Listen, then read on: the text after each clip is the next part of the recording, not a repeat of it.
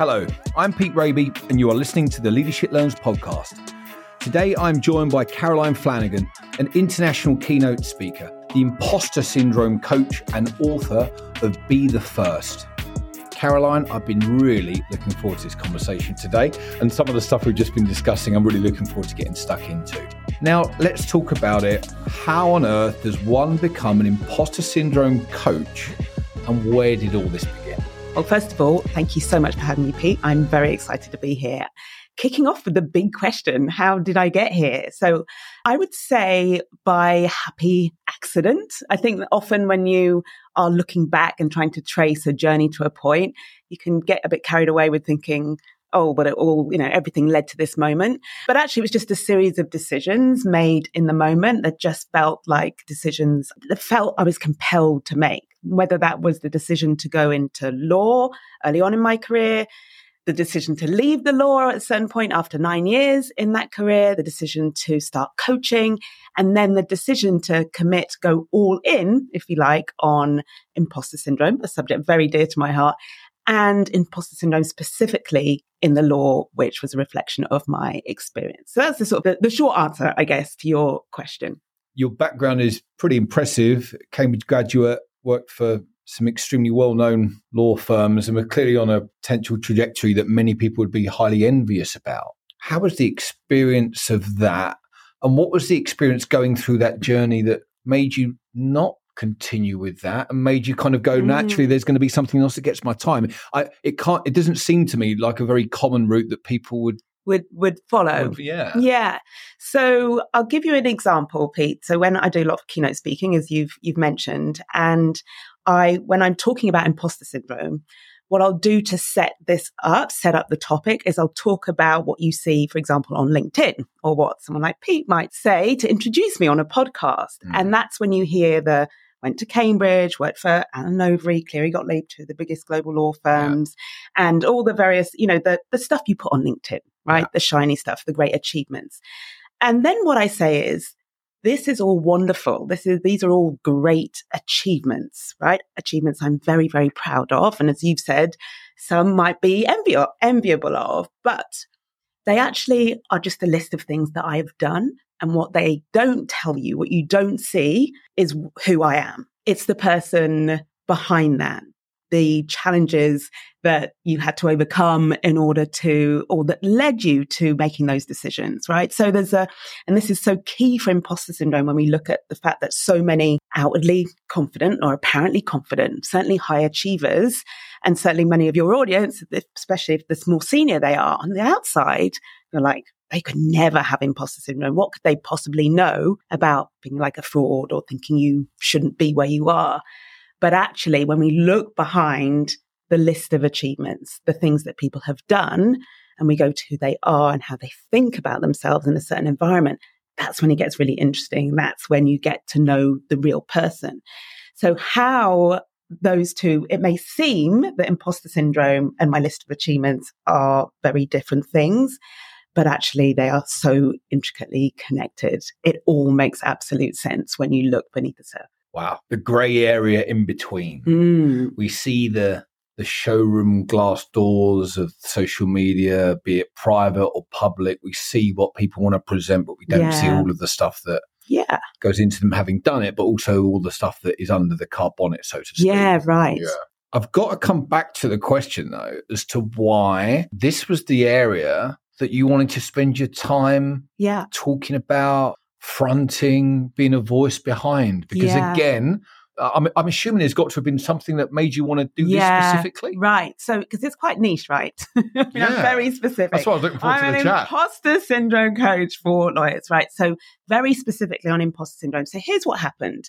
After nine and a half years in the law, in big law, magic circle law firms, and I left, I felt compelled to leave and do something more. I didn't know what that was. So it was a leap of faith. It was a trusting in myself that I could figure it out, which was a very interesting thing given that it was, I was also battling that whole imposter syndrome thing. But honestly, Pete, I thought at the time, probably when I've left the law, I won't have imposter syndrome anymore. It was something that I'd experienced. Mm.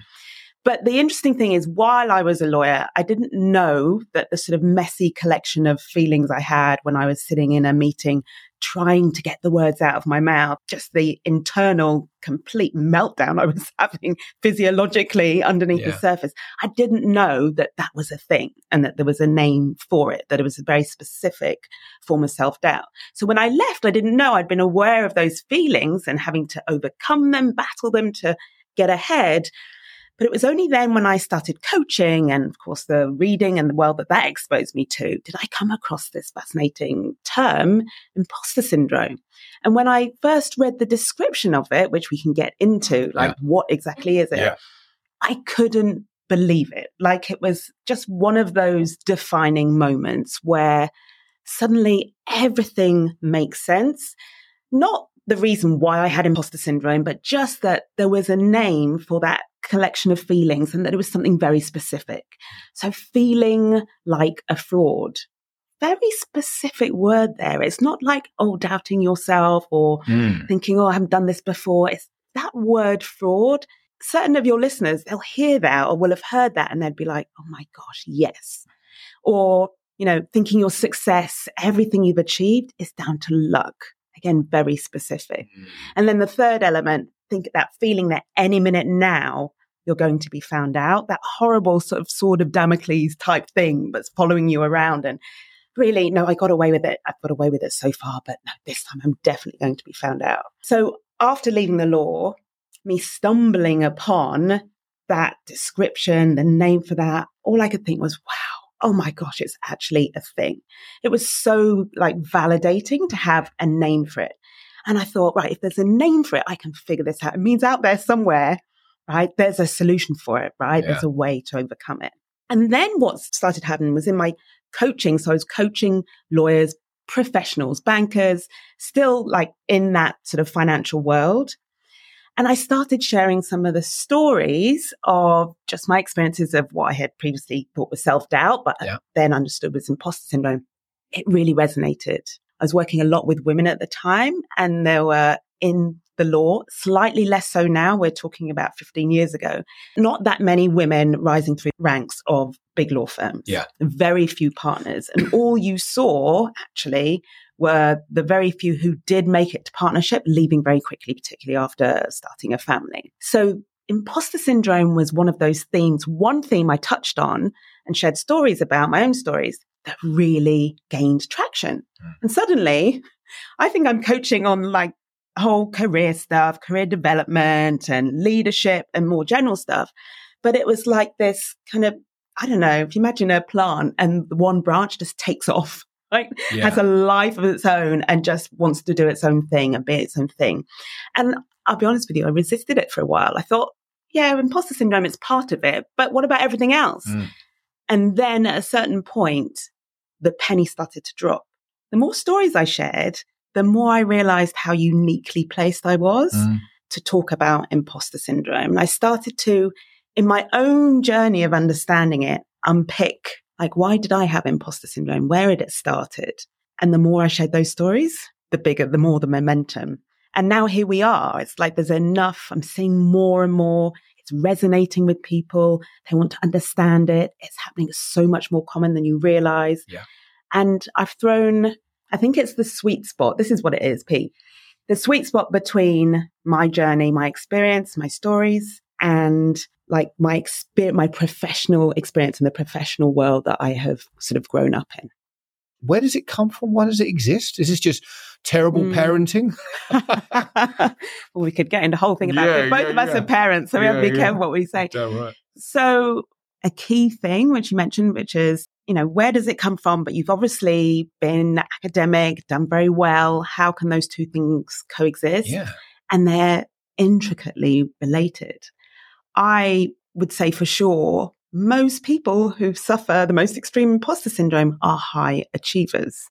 It's often imposter syndrome that drives the high achievement. Not always, but one of the key identifiers, I would say, in terms of behaviors of someone who has imposter syndrome is this, like it's never enough, right? So they'll have a goal, they'll achieve a success, you know, a fleeting celebration or mm. recognition, but it's immediately on to the next thing. And there's just an urgency and a need around like the next achievement. It's and, and to disqualify the past achievement, right? So just to put in context, of course, not all high achievers suffer from imposter syndrome, but you will find a lot of imposter syndrome in, sorry, imposter syndrome in a lot of high achievers because there's a drive there.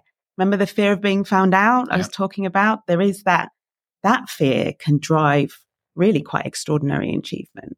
We were having a mm. conversation bizarrely about two hours ago with one of my technology leaders.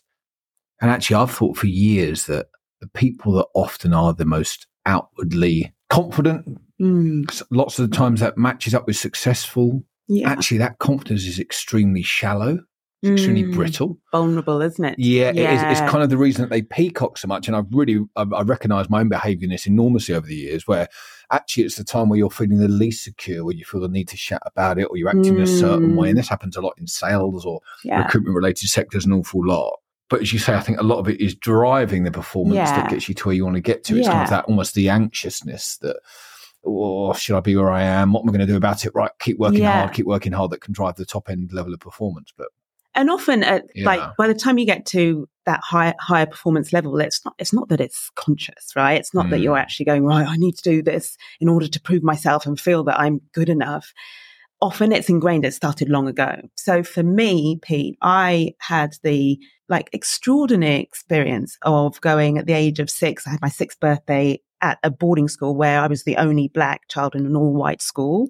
And that was, I was going to say life changing at the age of six. Lots of things are life changing, but that was, has just been instrumental, obviously, in forming my identity. But the point is, I, I can almost pinpoint to the day my first experience of imposter syndrome. And I think it's, I love this, uh, the idea that that was 1978. Do not calculate how old I am. or your clever audience, audiences will be working that out. So it's 1978. I'm sick. I turned six. I'm the only black child in an all white kind of middle class, quite privileged boarding school. I come from a very low socioeconomic background. And that's the year when doctors Pauline Clance and Suzanne Imes, who are the US psychologists who coined the term, imposter syndrome, that's the year. Wow. That was the sort of line start, isn't it though? Wow. I love that. So I've appropriated that as part of my story, right? So like they literally invented the term for me. But to get back to your point about the connection between high achievement and imposter syndrome. So being in that environment for sure felt like the imposter this is the 1970s. I was treated like the imposter. I mean, the yep. teachers who never called me by my name, they would call me Lady of the Jungle. You know, everyone else was John, Sarah, and Peter. I was a Lady of the Jungle over there. Why do you never speak up in class? You know, shocking, but unforgettable. And as a result, like very like huge awareness of being an imposter. What are you doing here? You don't belong here. All of those types of things and that experience. So a very real mm quite tangible experience of the outside, yeah. right? And one of the things I learned, I mean, I loved school, by the way, let's be clear. It was for sure the making of me and I threw myself into it. Mm. And I think one of the things I learned early on was the connection between achievement and recognition and people like I really enjoyed people being wrong about me, showing people that they were wrong about me, challenging their perceptions and their beliefs and their prejudices, right? So I'm growing up I'm doing this, I'm making this connection. And I literally, I won everything. I got the top grades of everything. Of course, right? Mm. This was me learning to succeed, learning to survive. Showing, showing people. In a world, right? Mm. Um, getting people to pay attention to me for the right or better reasons that felt better yeah. than the other reasons that were paying attention to me. Yeah.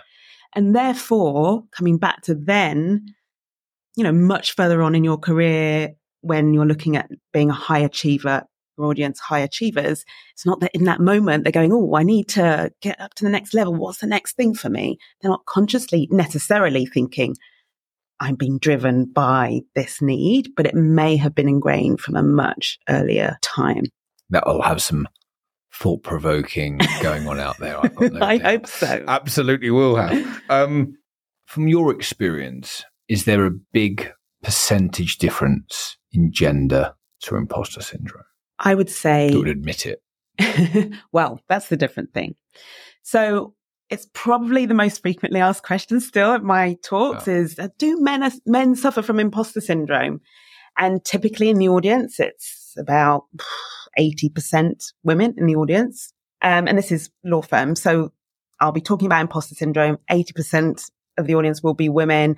And the common question will be, do men suffer from it? And you know, I'll often say men who are in here, depending on the audience, right? But I might throw the question open to the men, right? Who are in the room, who are there for a reason. The perception is that it's a very gender specific, that it's women typically. My experience tells me, because what I tend to do is I will poll my audience before I go in and do a talk. So the survey will go out, the law firm will send it out to all their people. And what I'll get is almost 50 50. Yeah. But then those who show, so an anonymous survey, yeah. we're seeing it looking, it looks equally relevant.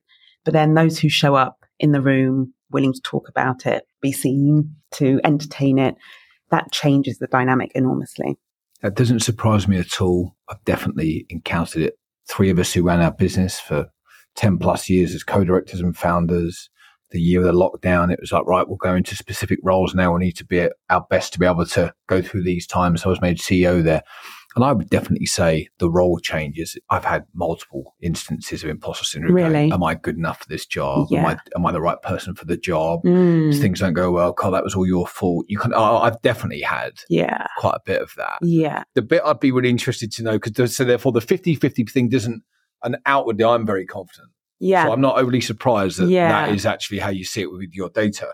The bit, the interesting thing that where my brain goes down its rabbit hole is going with the individual consultation work that you've done. Yeah. And of course, everyone's an individual. Of course, they are. Are there differences in the way that the majority or a more typical case of male imposter syndrome versus female imposter syndrome? Are there any trends that you've seen? Oh, that's a great question. If I were to identify a difference, I think it would be the playing down of it. So, and I'm literally thinking of recent coaching conversations with a particular man and most recently with a particular woman, and this being representative. The difference is a willingness to get into the messiness of it mm. in a conversation with a woman. I'm not, and I'm not generalizing, just based my on my experience, as opposed to I, what I hear a lot from a male client would be, yeah, but it's not a big deal. That's just you know the way it is, and well, I'm not going to make a thing of it. Like there's a desire to be very practical, to stay practical, and not. It's not that I diagnose at all in my coaching sessions, but the sort of understanding part of it, which is really important when we talk about turning imposter syndrome into a strength, which is one of the things I teach.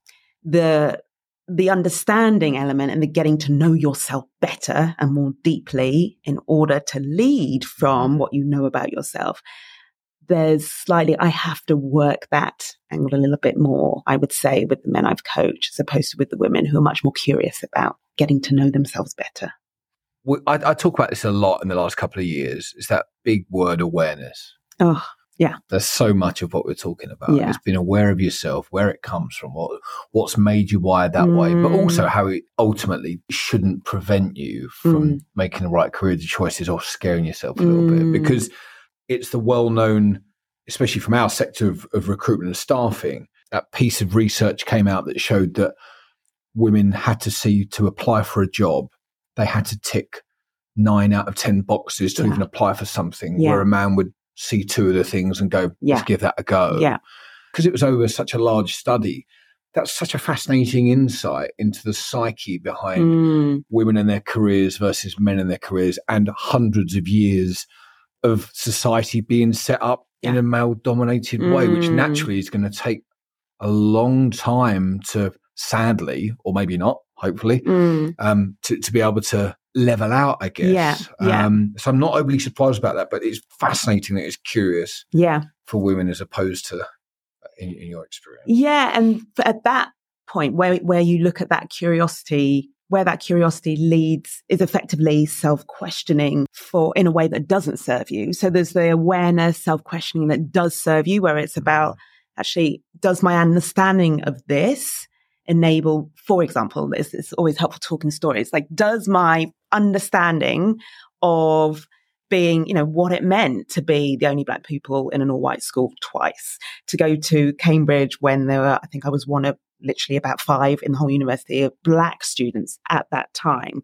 Like my understanding of all of that really serves me when I walk into a room full of barristers and there are all these portraits on the wall of white men and you know they're all judges and all of that. And my brain because it's a human brain wants to go what is Uh, what what am I doing here? what are you doing here and all the other words my brain will offer me right Yeah. and it will be, you know, the emergency survival response. Get out of here! You shouldn't be here. Like Yeah, a person, yeah, like leg it. It's very useful that I have an understanding of who I am. I've had, I've had that curiosity. I've had that understanding that allows me to go. And, and this is the beautiful switch that I can make, which is from, I'm the only person in the room. I shouldn't be here. Like places like this. This is something my mum said to me years and years ago. I remember the moment so clearly you know, places like that don't want people like us. That expression, which you also hear and is the experience and belief of, of a lot of minority ethnic talent, unfortunately, it's like places like this don't want people like me. For me now, the awareness I have, right, and the understanding of this subject, which is also why I can commit my whole career to it at this stage, is I can make in an instant the way I experience that is places like this need people like me. But a reframe that's not an artificial switch, it comes from a depth of understanding. You're like, well, hang on a minute. What does that say about me if this was my journey? And Pete, my examples are kind of, and I say this in my talks, they're really a colleague of mine who also does some talking. She says, uh, Oh, it's so annoying. I haven't got any interesting stories. I haven't got any of the adversity stories that you have. So I'm not a very good speaker. And you've got all the juicy stories, you know, the lady of the jungle story and the, you know, all of this stuff. And it's true. I have all these quite dramatic examples and stories to tell around imposter syndrome and the experience of it. But for a lot of people, and maybe the majority of your listeners, it's not something as stark as you're the only black person in a white room, or Yeah. you're the only one from a low socioeconomic group in a room full of wealthy or middle just be a class new It could literally just be a new job, and it's not so. There's no hierarchy of experience so much as just there is just that commonality of Mm. how you feel and think about yourself in an environment that Mm. makes you undervalue your achievements and underestimate your ability and your potential.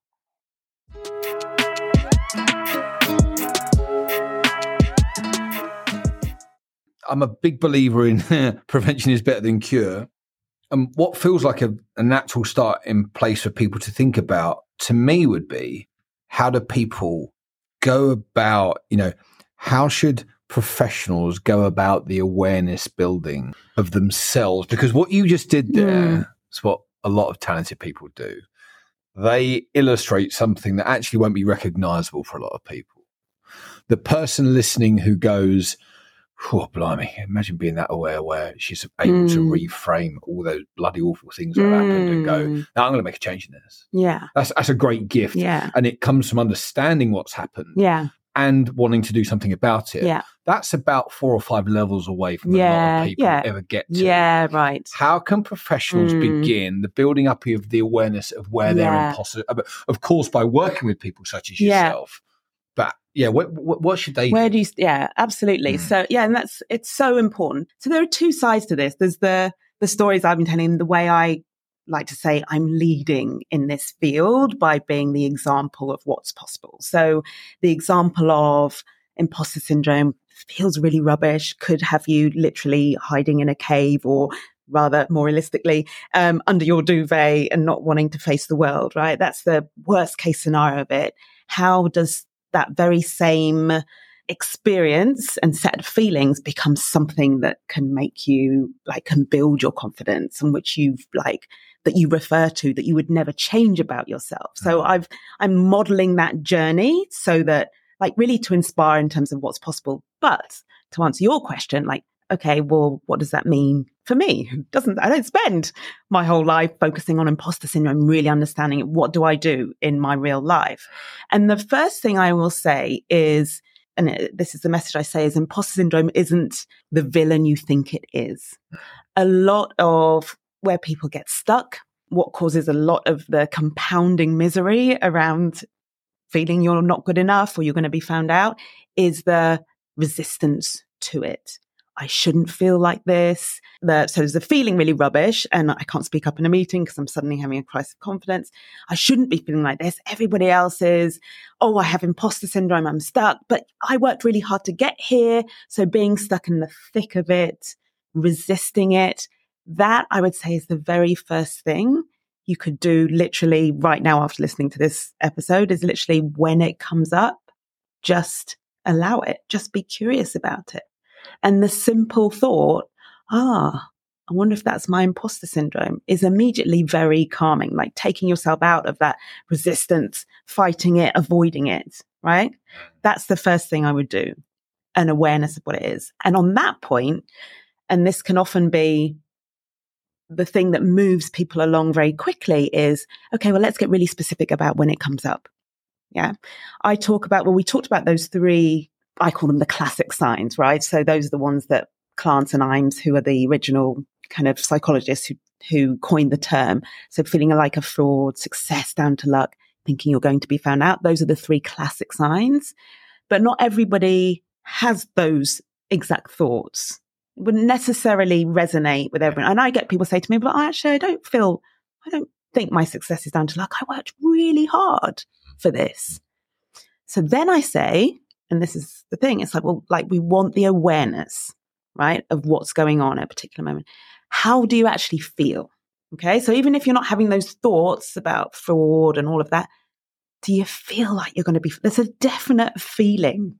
And you're smiling. I'm guessing it's like that feeling of dread or unnerving. Ah, oh, unnerving. Yeah, and you yeah. can feel it. I talk a lot about identifying where you feel it in your body. Again, great awareness oh, I've got that horrible knot in my stomach, my throat seizing up. So it may be that you, how you experience imposter syndrome is at the feeling level. Mm. Okay. Good to know, right? Good to know when you're about to walk on a stage and talk to your people or you have to do a client pitch. Ah, right. It's imposter syndrome. Good to know. Another way you might experience it, if it's not at the feeling level, and this is perhaps where most of my lawyers, I might not catch them on the thought side of fraud. I might not catch them on the what's going on in your body. But where I do catch them is when I say, okay, so let's look at like, what are you doing at 10 o'clock on a Tuesday morning, right? And you're sitting there and you've got this document you have to get out and you've been sitting on it for like four days and it's now really urgent. Like, what's going on for you, right? And we look at behaviors. So to the point about, well, where do I start with this work and with this awareness? how are you showing up at work? Mm. Right? Are you, and I sort of classified, there's so many different signs, if you like, and I've sort of classified them, grouped them because it's just easier to remember and, and come back to. So like, are you an, like an overworker? So it's the perfectionist. It's the one that's like, it's never enough. You're overworking that constant need, success after success is never enough. So overworking. Mm. Are you the overthinker? Spinning, can't make a decision, um, and are like spinning and spinning consciously, sort of constantly anxious. So there's overworking, overthinking, playing small is another one, which is any time there's the, when you should be putting yourself forward for that opportunity, that new role, but you come up with all these reasons, right? Why, oh no, well, I'm not quite there. I'm only 90% qualified. I need that extra box and I can't take that. So I call that sort of thing anything where you're slightly hiding from being seen more, playing small. And then the last one is self sabotage, which is where you are, as soon as you start to make progress, instead of gaining confidence from your progress, you basically pull yourself down. Mm. So I've given you a sort of tried to summarize those four behaviors. When yeah. you get into those and you start to really recognize how imposter syndrome is showing up for you in a very real, moment to moment basis at work, it's like, ah, okay, I know this is just what my brain does in this situation. Yeah. That's my imposter syndrome. Nothing has gone wrong. Remember, we're not resisting it, right? And then we're like, okay, how do I solve for what's in front of me? Keep it specific. Um, I read a book a few years ago called Who Not How. Oh, I, yes. Right? Yeah, that's a that's a good one. Which I just love the premise that because there's a lot of people listening that you've been not dissimilar to yourself. They've been good at school. They've been mm. sports team captains. They've been head of houses. They're kind of like they hmm. used they're used to winning. Yeah. Right. Yeah. But yet this kind of area, Now, some people might be extremely good at self solving or Mhm. self coming up with the solutions, but Yeah. I'm the more the, the the the older I get, the more I realize that there's something great about getting more. We'll call it more experience, not older. I appreciate that. is that- the more experience we get, the more that I realize that the confidence in you of youth is just that. You kind of have that.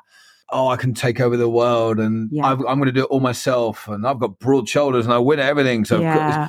especially I recognize that in myself and a lot of male friends. Absolutely, you kind of have that. Whereas something like this, the more senior you get, the more these feelings might jump in.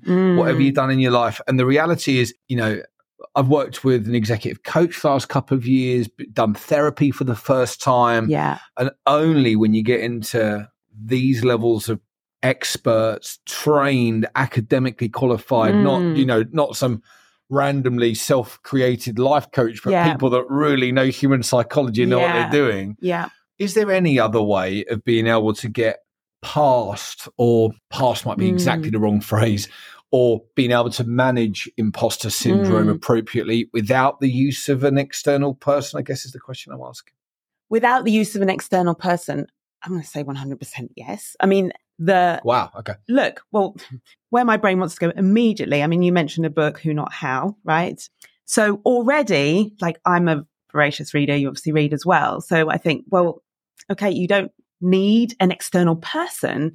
Reading is amazing, right? Yeah. There is so much that you can get from reading, from just, I'm a great believer in, okay, there's the books you read and how that impacts the way you think. There's the company you keep. And I'd say that's really, really important. I've been thinking a lot about this recently, in part because I have teenage boys. Now I talk to them a lot about the company they keep and what they choose and how you, you are the company you keep. So I would really encourage also that you can get caught in a spiral of Mm. negativity and this is the way things are and I will never change and, and that can be reinforced by your environment or fed by your, from your environment. Or you can spend more time in the company of or listening to or reading the kind of voices and messaging that is about your flawed humanity, like what I, I love to call my clients like perfectly human and the fact like being a human and all the emotions and the roller coaster of what life is, but how much value there is in the imperfect human and in you uniquely. And I think, yeah, you don't need a you know, to do my coaching program or pay a therapist or a coach. I work with a coach. I think I believe in the value of that. So if you can do it, then I would wholeheartedly recommend you work with the right person. But there are so many other ways. And it's all about getting a different perspective, different to the one that you have yourself and the same thoughts and patterns that you have internally. So any, so many different other inputs you can have. I, don't know. I guess it's a challenge for anyone listening that's never had an actual external coach Mm. to be able to, you know, your friends are your friends, Yeah. and some of those, some of those people might have. In, I mean, family is the greatest example. Oh, yeah. We've all got a sibling or a or a cousin who we've tried to give advice to Yeah. for twenty plus years, yeah. and they listen. Of course, they bloody haven't. But the Mm. reality is, Yeah.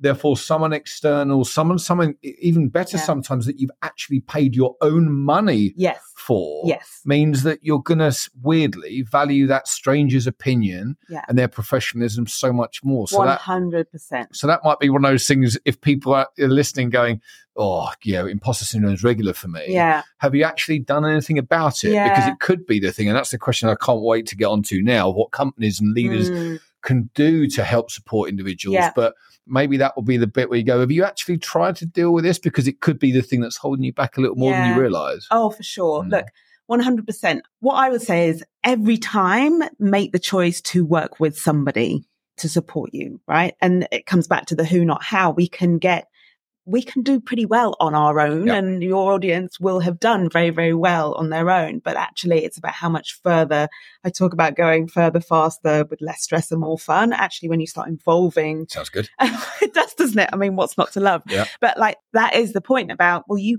could do it on your own and get there eventually, but actually by having the right, bringing in the right people who are going to support you in the areas where you haven't cracked it yet, right? Mm. You know, and that's the awareness piece. You know the areas where you're holding yourself back. Mm.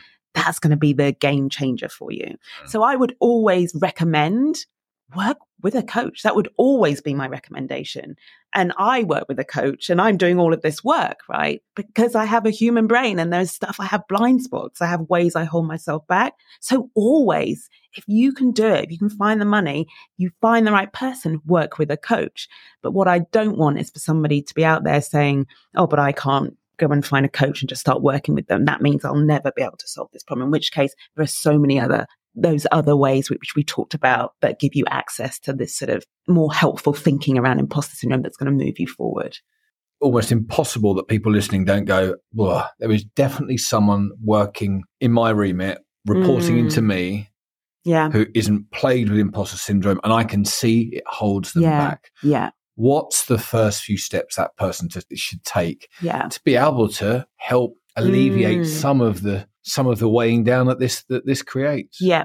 So for me, the most important thing is to lead by example. Okay. So it's about un debunking the myths around high achievement and what it takes to achieve and how it seems like it's easy for other people. They yeah. haven't had failures. They haven't had moments of self doubt. Or as you've said, moments when you're like, oh, should I be here? So lead by example in terms of talking openly about the messy journey that we take to success. You know, another book I, I love, mm. which maybe you, you know of is The Messy Middle. I can't remember the, the author. And I loved that book because it talked about how, you know, we hear the success story. We hear about the, you know, the big brands that have done so well and we don't see the really messy bit in the middle where, where like they're close, like that um, shoe dog, the Nike um, that's a fantastic Belter. book. And you, you know, and you think how close they came to like failing and going under. You don't see any of that when you just see Nike everywhere, and all four of your children just same obsessed with, Apple, with Nike shoes. You know? Same with Apple. Same with, same Apple. with Microsoft. Yeah. Right. So leading by example. I think is absolutely key. Tell stories of your biggest struggles, like have and have an awareness of it. I think we can have quite a short memory about some success sometimes. Forget that some things were really, really hard. And we had those moments when uh, we were unsure it, it wasn't the right decision or we questioned. And we can forget some of those gory details. I know I do, often because they were too gory. I don't want to revisit them, but they have use. They serve a purpose in keeping you authentic about your journey. And it's so valuable for those who are looking up to you to see that that's been your journey. So it's sharing your story. Sharing your but story. some people would even have it so crippling where, yeah, but you can still you. like, yeah. all right, well, that's, uh, but, yeah. but you're still so good. Yeah. They'll, they'll dismiss that almost as, well, yes. that's unrelatable for me. Yeah. What happens next? Yeah. What should happen next? Yeah, I'd say, and so part of leadership, of course, is bringing your people along, inspiring your people, leading the way. Um, there's a lot of, and quite rightly so, positive reinforcement. Okay praise for things done. Um, it gets a little bit back to, I think it's growth mindset stuff where the focus, what we've typically done in the past is focus on the achievement, focus on the result. Well done. You did this really well. And what I would say to your leader who has the, the person they want to bring along, they can see imposter syndrome in them is focus on like praise the person, mm. praise the skill, praise the, um, you doing the that, resource. The yeah, yeah, right. Or mm-hmm. like literally that you're, you know, what you did in that moment when none of us knew what to do and, or you were put on the spot and you could have just clammed up, but you said this, or you didn't say that, but you thought about it and you came back to me afterwards. Like you as the person to give positive reinforcement in that person, I think is the strongest, the most powerful way to build someone out because it then doesn't depend on the next achievement. What I see a lot in the legal industry is like heavy dependence on external validation and attachment to the most recent result. I'm only as good as my last deal. You hear that a lot. Yeah. Or, oh, if they would just tell me I'm doing a good job.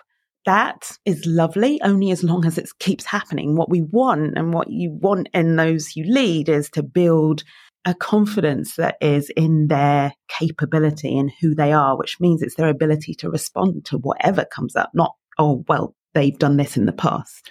Is there also got to be some exploration around where their validation comes from?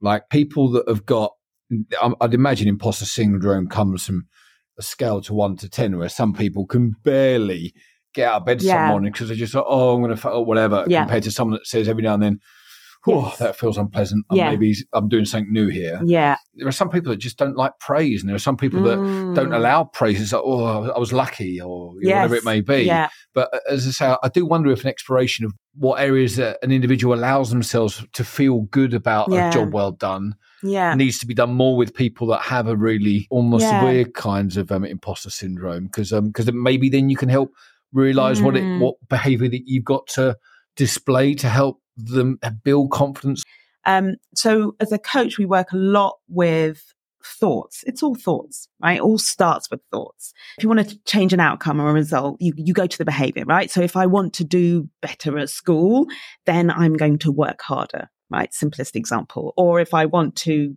impress my boss, then I'm going to, I don't know, I'll volunteer to lead that presentation or that pitch. Okay. So we look at, okay, I want to create a specific result. Let me look at what I can do. And the beautiful thing why coaching is so unique and incredible is what we do is we look at the all behavior and all the results come from an underlying thought, right?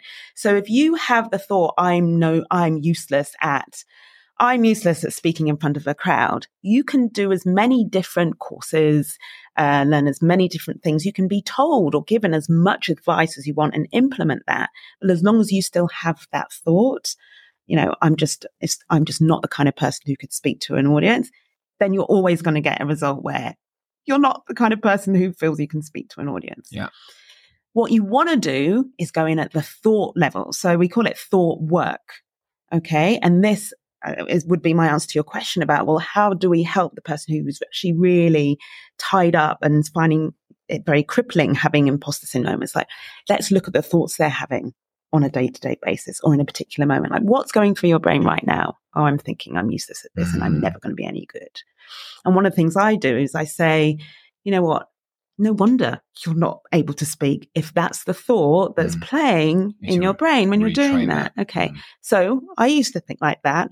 How do you want to think about yourself in front of an audience?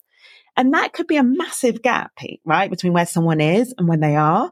But there's this beautiful thing called bridging thoughts where you can actually just find something that brings you a little bit further along that could literally just be, how about you're someone who would like to speak in front of an audience? Like that's a massive shift in thinking from I'll never be able to speak in front of an audience or publicly to I would really like to be that person. Mm. And it just opens a little, like, tiny crack in that kind of conviction and belief about who you think you are. And it just allows room then for more. So then, as the leader, I would say now how I, because that used to be me, right? Mm. I could never, ever speak like the thought would it's, it's, it's genuinely quite tough to believe if you don't mind me I've saying spoken quite a today. no but like in the best possible like you seem like the most natural person at it ever so like Well, it's an example I love because it was my journey, right? From being just like, I have to say, just unable to prise my lips open, just so overcome by panic to where I am now, where it's like, oh, but like, I was born for this. Like, literally, I have a thought that I was born to speak to big rooms full of people and audiences. And I haven't waited to prove that to myself before I believe it.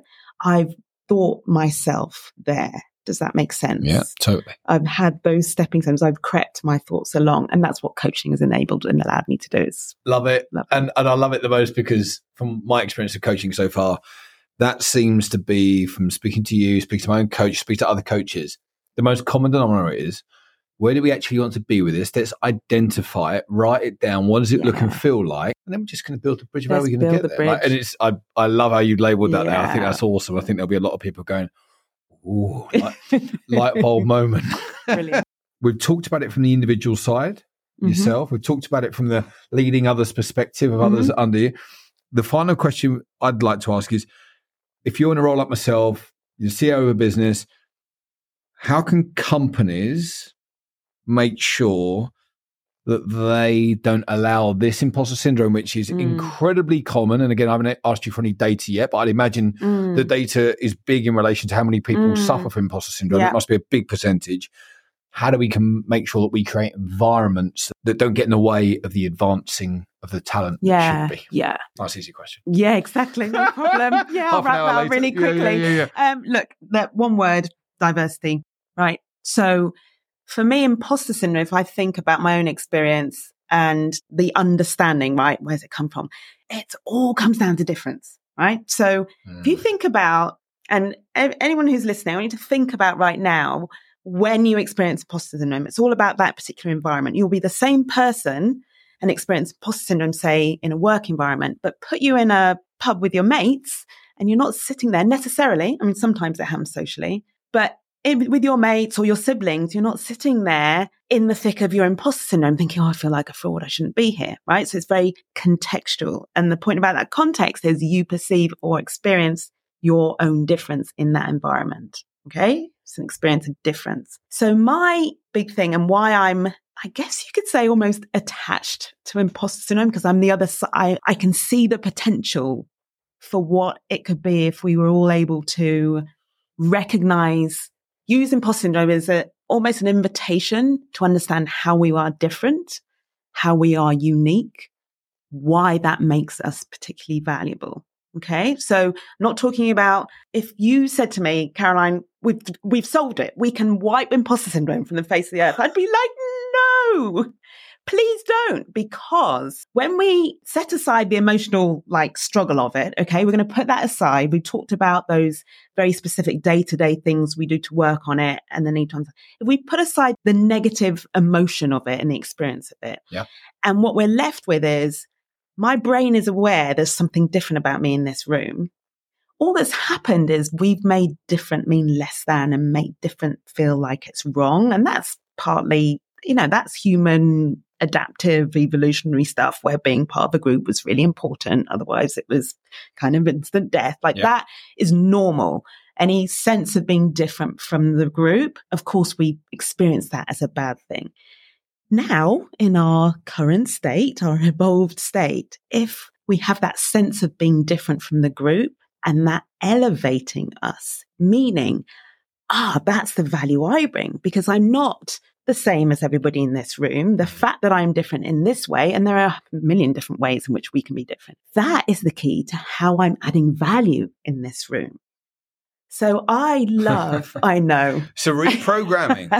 it's a reprogramming of the way that we think about the scenarios that we find ourselves in. Why not? What? Who said that being the only you know, and I'm going to give some kind of more general examples of clients I've worked with who suffer imposter syndrome who can trace it back to just being, you know, they feel like they're the oldest one on the team, right? I've had, I've done a talk where somebody said, well, when you're the oldest one on the team, you know, isn't it worse for me than it is for everybody else? And then I've looked at somebody who's like clearly younger and gone, I don't know, how's your imposter syndrome? She's like, it's much worse for me. I'm the youngest one, right? There are lots of different ways you can experience it. And mm-hmm. whatever that experience is, whatever your difference is, what if like your awareness of that is exactly what adds value to the organization, right? So I say, what if the most exciting thing about you, right, was how different you were. Oh my gosh, that's mm. like interesting. What if the most greatest potential your organization has, if you're a CEO, is to celebrate the imposter syndrome in the room, where imposter syndrome means just the difference in the room. And isn't that what we're trying to do with diversity? Aren't we trying to get as many different experiences around the table, as many different viewpoints brought to a conversation or brought to solve a problem. So I'm kind of mm. jumping ahead, but in terms of, okay, what do I do as an organization to ensure that imposter syndrome isn't holding back my talent, right? Holding us back. Yeah. It's like we celebrate difference. Yeah, I was I was going to say the the bit that I wanted to add on is kind of covered in the celebration bit, it, but it's about the continual communication mm, internally yeah the different journeys yes and the different socioeconomic backgrounds and everything yeah. else that's wonderful and different about there's yeah. not many leaders that aren't going i want a really great diverse team but actually is it celebrated some businesses do yeah. it brilliantly i think we do an all right job of it but is it often enough like look at their journey look at their journey look at their journey reach yeah. out reach out reach out do you have events where those people get to mingle with other people i love what you said about yes the first week or the first month or the first year and like kind of talk to you about that because i'm feeling something similar right now if you don't so set good. up the mingling part yes. if you don't set up the, sh- the storytelling part because it's the stories like i was saying to you mm. prior to the recording the stories that really get people listening and in- interested, right? So true. That's Yeah. so good. It's the continued, the commitment to The it. commitment. to it. And yeah, the the structures that ensure Mm. that it's happening Mm. all of the time. So much so that it's part of the language. You're seeing it and hearing it just becomes the norm. It's almost like a filter whereby everything is experienced and seen through the value of the diversity, right? That's right. brought to it. I love that. Continued. Absolutely. Continuous. Yeah, I think that's been uh, wonderfully thought provoking, Caroline, as I, as I knew it would be. Is there anything else, reading or listening wise, that you think people who want to know more, think about it more, Mm. should be reading, listening to? Yeah, they should totally be reading and listening my, to my stuff. Right. So read. I mean, I'm going to be what honest. an easy way to I just, know. yeah, yeah, yeah. Well, I used to go, oh, well, you know, you could read this and you could read that. And then, you know, I just cut to the chase. So read my book, which is Be the First. yeah, It's very specifically about the experience of being an ethnic minority and succeeding in a white corporate world. yeah, Um, at least 50% of the people who write to me having read this book aren't ethnic minorities at all, but Nice. experience imposter syndrome. So I want to say it's for everybody. Very, very useful for leaders nice. who want to understand the experience. So some of your listeners will be like, "Ah, it's not really me. I'm not really getting it. But no, as you say, Others they work with some. Yeah. So Mhm. definitely read that. Nice. And I have a podcast called uh, Legal Imposters and Caroline Flanagan podcast. So two podcasts where I talk about imposter syndrome. Not one, but two, stuff. Caroline. I know. Well, I've stopped. The, the Caroline Flanagan one is complete, uh, and the Legal Imposters one continues. But I am going to be doing some Be the First interviews as well on the podcast. So lots of stuff. Just follow me. Get all the goods. Well, I will be for sure from this point on. This is one of the great things about doing a conversation each week with someone highly interested in Caroline. I feel like I become instantly wiser immediately after, which of course isn't the case. As I But am talking to you. It's just it's just the wising up and it's just the idea sharing. It's just the kind Oh, of understanding fantastic. of how it happens. It's it's absolutely awesome and a great privilege to be able to do so. Um, if there was one learn you'd want our listeners to take away in relation to this really interesting and important subject, what would it Mm. what would it be? imposter syndrome is not the villain you think it is. I like that. Do you know what? That was one of my ones actually. That was taken Yeah. away. Caroline, absolutely awesome. Thank you so much for coming on. There will be loads that people would have taken away. Thank you, everyone, for listening. If you enjoyed the episode, please give a five star rating and share with others in your network. Caroline, thanks so much again for coming in. Thank you for having me. I've loved this conversation. Thanks, Pete.